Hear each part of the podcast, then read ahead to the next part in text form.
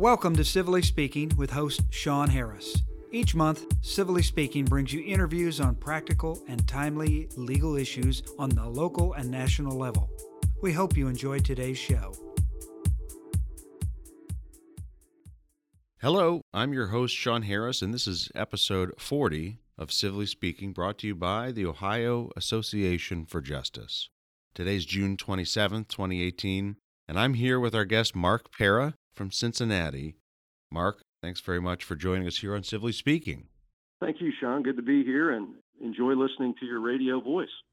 Thank you. I've been working on it. So, our topic today generally is medical negligence claims in the state of Ohio. And I know you handle your fair share of those. Tell us what you've seen, for example, as far as nurse practitioners and their involvement with the treatment these days. Yeah, I think one of the most disturbing trends that we're seeing is the use or maybe even overuse of nurse practitioners. And for those that don't know, nurse practitioners are nurses who get additional education and they're then allowed to practice similar to a physician, but they're supposed to do so under the supervision and oversight of a physician. And what we're seeing is that nurse practitioners sometimes are used very well in family doc offices, sometimes in emergency rooms, where they're seeing lower acuity types of patients or patients that don't have significant illnesses. But the alarming thing that, that we're seeing is that they're being put into places and seeing patients where you don't know what you don't know, so to speak. In other words, they may think that it's a lower acuity patient, and in reality, it's someone who is very sick. We've got a case right now set to go to trial later this year where it actually involves two nurse practitioners on two separate visits. Our client was a, a young mother uh, in her 30s, at least that still seems young to me, but in her 30s, mother of four, married, and she went into an urgent care after church on a Sunday and was not feeling well. And they basically diagnosed her with headaches, sent her home with no medication, went home, came back in either the next day or two days later, saw an urgent care in her family doctor's practice, and this is all part of the same healthcare system. So they have the files and the medical records available to one another. Sees that nurse practitioner, and it was much of the same. Even though when she was in there, her oxygen levels had dropped below normal levels, and they had been normal at the previous visit. Even though her blood pressure was now low, she was hypotensive. Even though she had tachycardia, a fast heartbeat on this visit, they ended up diagnosing her with a cluster headache and sending her home. The only thing they tested for was the flu, and she passed that flu test. Well, the end of the story is that the following day she comes back to the emergency room, this time via ambulance, and by this time she's so septic that she's not salvageable. She actually had pneumonia on both of the visits and according to the defense expert, and you may get a kick out of this, at least one defense expert says that when she was being seen by this nurse practitioner on the second visit, that she was no longer salvageable. You know, no matter what they did for treatment at that point, she was not going to survive.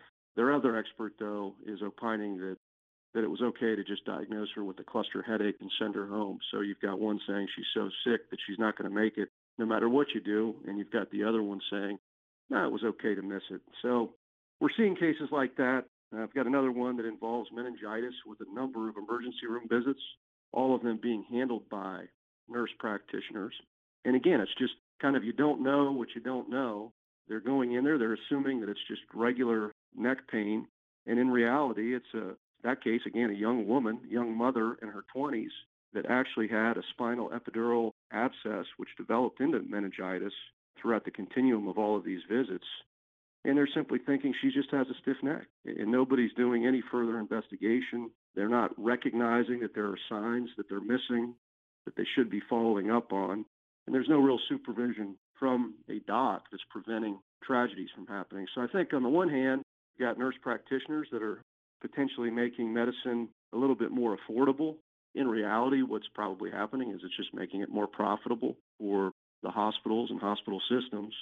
And there are positives to that decreased cost, but the real negative and the real danger that we're starting to see with, with alarming frequency is that they're treating these nurse practitioners as if they're physicians, and they're not. They don't have the schooling. They're not going for four years of medical school. They're not going through a residency, a fellowship, things that all that the physicians are all doing. And because of that, I think the, the quality of care is is really being compromised. Well, and it's remarkable when, you know, when you say these people are going to the emergency room. It's not like they're going to their family doc. They're going to the right place. That that can't be right. Exactly. It's uh, in fact, you know, those two cases that I just gave illustrations of. You know, it involves ERs on multiple visits. It involves urgent care and involves the family doc. They're they're being used everywhere. They're being used by the the obstetricians. They're seeing women that are coming in in the early stages of pregnancy. Luckily, we haven't had any any cases where it's been a nurse practitioner that has committed a, a horrible mistake or error in following, you know, a pregnant pregnant mother but I know they're being used with great frequency there as well. I mean, it really they're they're creeping into every facet of the medical practice, the medical world. Well, you mentioned defense experts earlier. Talk to us about dealing with defense experts and and the importance of discrediting them. In the last six months, I've tried two medical malpractice, medical negligence cases in Cincinnati, both against the same lawyer, a very good lawyer, has become a good friend and he does a really really nice job. And I can tell you in the first the first trial, which did not end the way it was supposed to end, he had two experts, and the the first expert took the stand, and this was a, a case involving the death of a baby, and it was a, a case where a C-section should have been recommended at a minimum recommended, if not required, hours and hours before it was finally suggested by a nurse it involved really a, doctor that was not a good witness at all. They didn't even call him back in their case in chief on redirect. They didn't they didn't bring him back to the stand because he had done so poorly. But it was a case where there was no literature, and there wasn't any literature because you wouldn't subject any laboring mothers to a study where you, where you say, all right, you've had a failure to progress in your labor. In other words, you've halted, you're not dilating any further, but we're just going to have you keep pushing and pushing until you, your uterus bursts.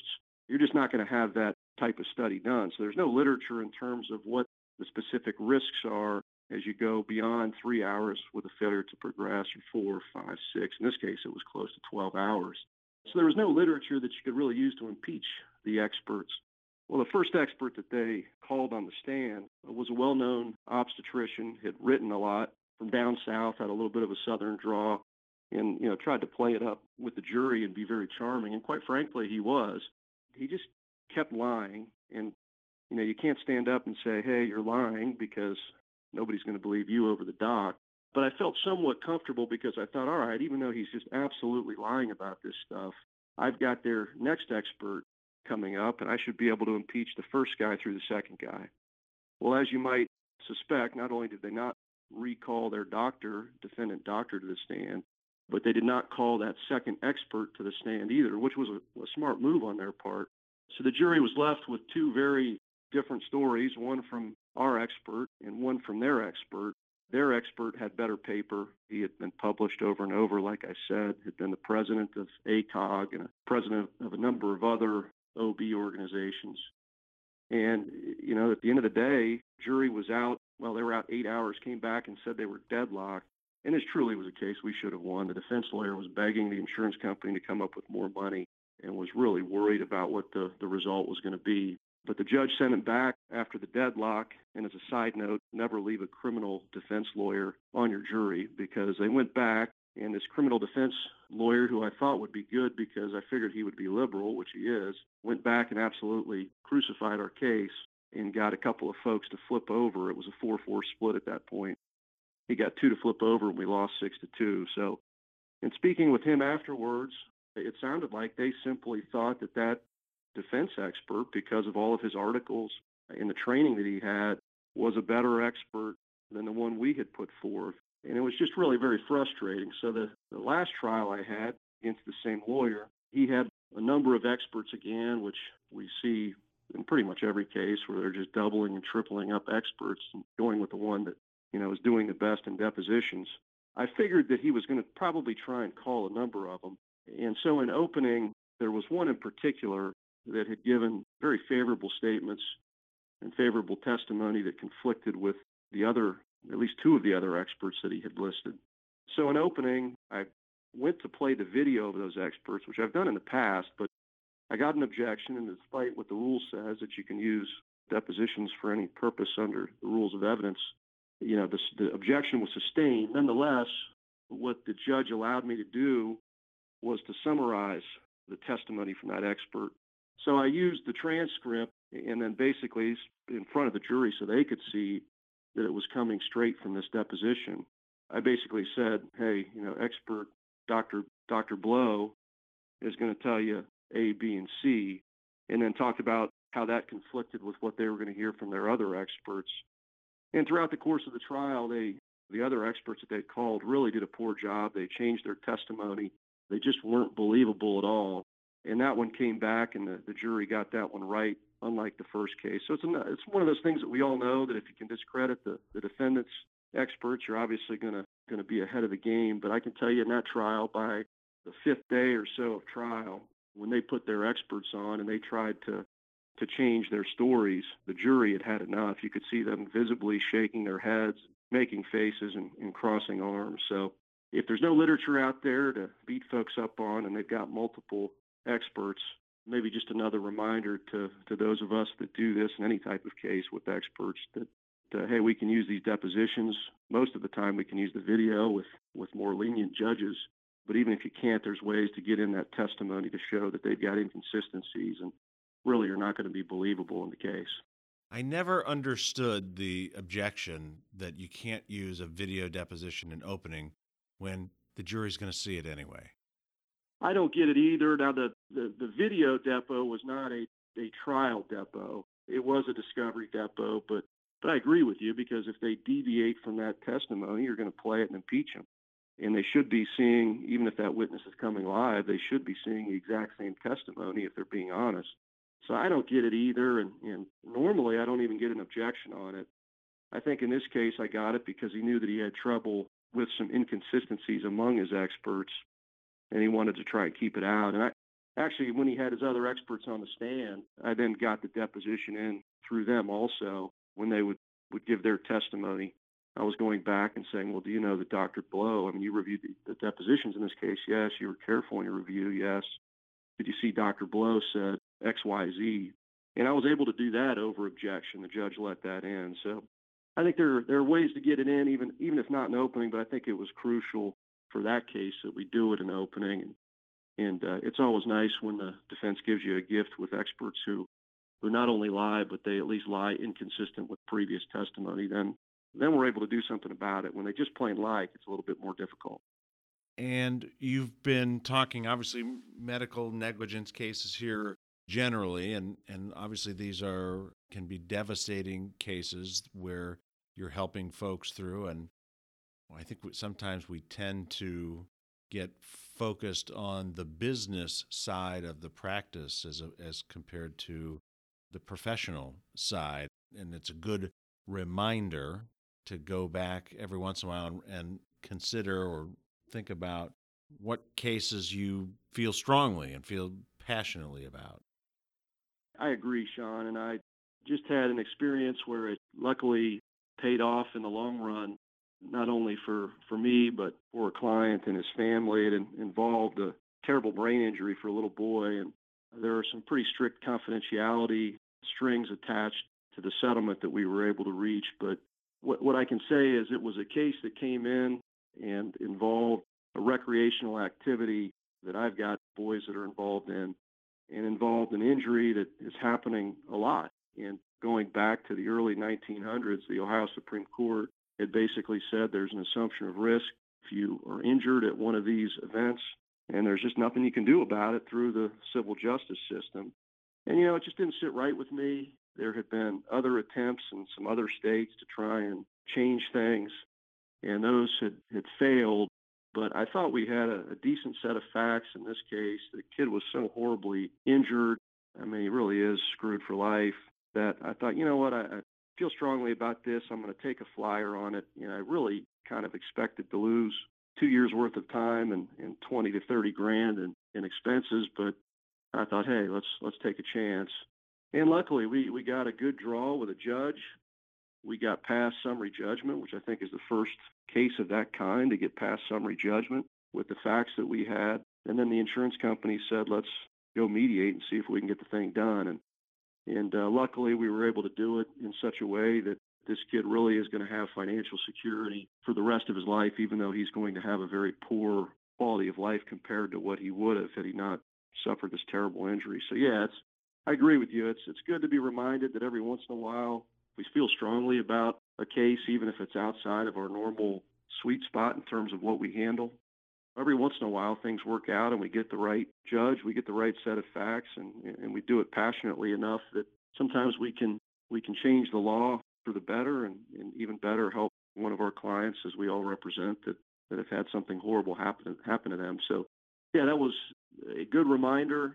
Good reminder for me. It's refreshing to get a decent result on it when I really thought that we didn't have much of a chance at all, but just felt strongly about the issue. So it was it was a fun case. It was a fun case to handle, and, and it certainly was a surprising and, and, very gratifying outcome. Although I will say another reminder to all of us who do demands and send out those letters, and we get those economists, life care planners, and everyone else involved. I tell you what, no matter how much I try and counsel my clients not to believe that number that I put out there. And no matter how much I tell them to not to pay attention to what the economist is saying and, and maybe what the life care planner is saying, they still take hold of those numbers. And I'll tell you that, that I really had some some terrible client control problems going into the mediation, at mediation, and even after we had settled following the mediation in terms of her, you know, wanting to to kind of blow things up, even though we had achieved what what I thought was really an incredible result. So, uh, a second lesson in there, I guess, for all of us that start with that client control from the beginning. And I had with her and told her that in all likelihood we would lose, and then you get this great pile of money on the table and and suddenly they forget all the stuff you've been telling them. So, mm-hmm. a couple, couple of uh, hopefully a couple of reminders for all of us on on cases like that. Yeah, I think I was absent the day in law school when they covered managing client expectations. well, I tell you what, it's it's so nice when you've got, and the majority of them, it's probably your experience too. The majority of majority of them are so thankful, and they'll, they'll do exactly what you say, uh, no matter how much you tell them. It's your your call. I'm just giving you the, the advice and the you know, here are our risks, here's the range, etc. Most of them say, "Well, what do you think?" and then they follow your advice. But you do the same thing with others, and my goodness, there's nothing you can do to sometimes get through to people. As soon as I figure out how to practice law without clients, I'll let you know. Yeah, that's exactly right. Right. Turning from a good legal development with your case and a, and a surprise successful result to maybe a bad legal development, that being Robinson versus Bates, and as ever anybody who does any kind of injury work knows, it's the bane of our existence. How how do you deal with presenting medical bills in trial and medical negligence cases? I think medical negligence cases are unique for the Robinson issue simply because we've got doctors on the stand, at least in most cases, we've got doctors and not nurses, but we've got doctors on the stand who have billed for their work. And I can tell you that, you know, I'm yet to go in in a case. Now, sometimes I choose not to introduce the bills at all because of anchoring reasons, and I don't want a small number in there. But when that number is bigger, I can tell you that every single time I have asked a physician about whether or not the bill is reasonable, and I'm talking about the amount they billed, they all agree to it because what are they going to say? That they're overbilling or that they're unreasonable in terms of what they're charging? They, they can't possibly say that. And then, you know, I've even taken it a step further with them and said, I understand that sometimes you accept a lesser amount. And I've actually gotten into it in some trials where I brought up from Medicaid or Medicare where we had circumstances that it's all over the medical records. You're going to white all this stuff out. People are going to surmise that they're on Medicare anyway. And I've taken it a step further and said, if anything, the reimbursement you get from some of those carriers is unreasonable. And they, of course, will agree with that because they can't stand how little they're reimbursed on the on the bills. Uh, and I can tell you that that we have when in those medical negligence cases where the jury is going with us, which unfortunately is not all of them, but when they are going with us and we are getting positive verdicts in our favor, I can tell you that usually what's come with it on the medical bill side has been the amount billed as opposed to the Robinson number. And we've really done more of a soft sell on it, and the defense hasn't touched it much after they've had their doctor really endorse that their bill is reasonable and that if anything, it's those other lesser amounts that they accept that are unreasonable. So again, just uh, for those that do medical negligence, I think it's a different world than the regular injury world for the Robinson debate. Maybe a little bit more difficult to, to take that tact with non-defendant docs because I know the, the DME docs always just say, I don't know. I don't. I don't do the billing. You'd have to ask my office manager. So I, I think it's a little bit different than that context. But but uh, I think it's it's worth at least considering because I don't think we have to in the medical negligence world simply give up on the amount billed versus that Robinson number. Well, Marc Pera, it's been uh, great talking with you. Thanks for joining us here on Civilly Speaking. Thank you, Sean. I had a great time. And for all our listeners out there, if you like the show, please check out civillyspeaking.com. And we're also on iTunes. Leave us a review. We appreciate it very much. And we'll see you all next time on the next episode of Civilly Speaking.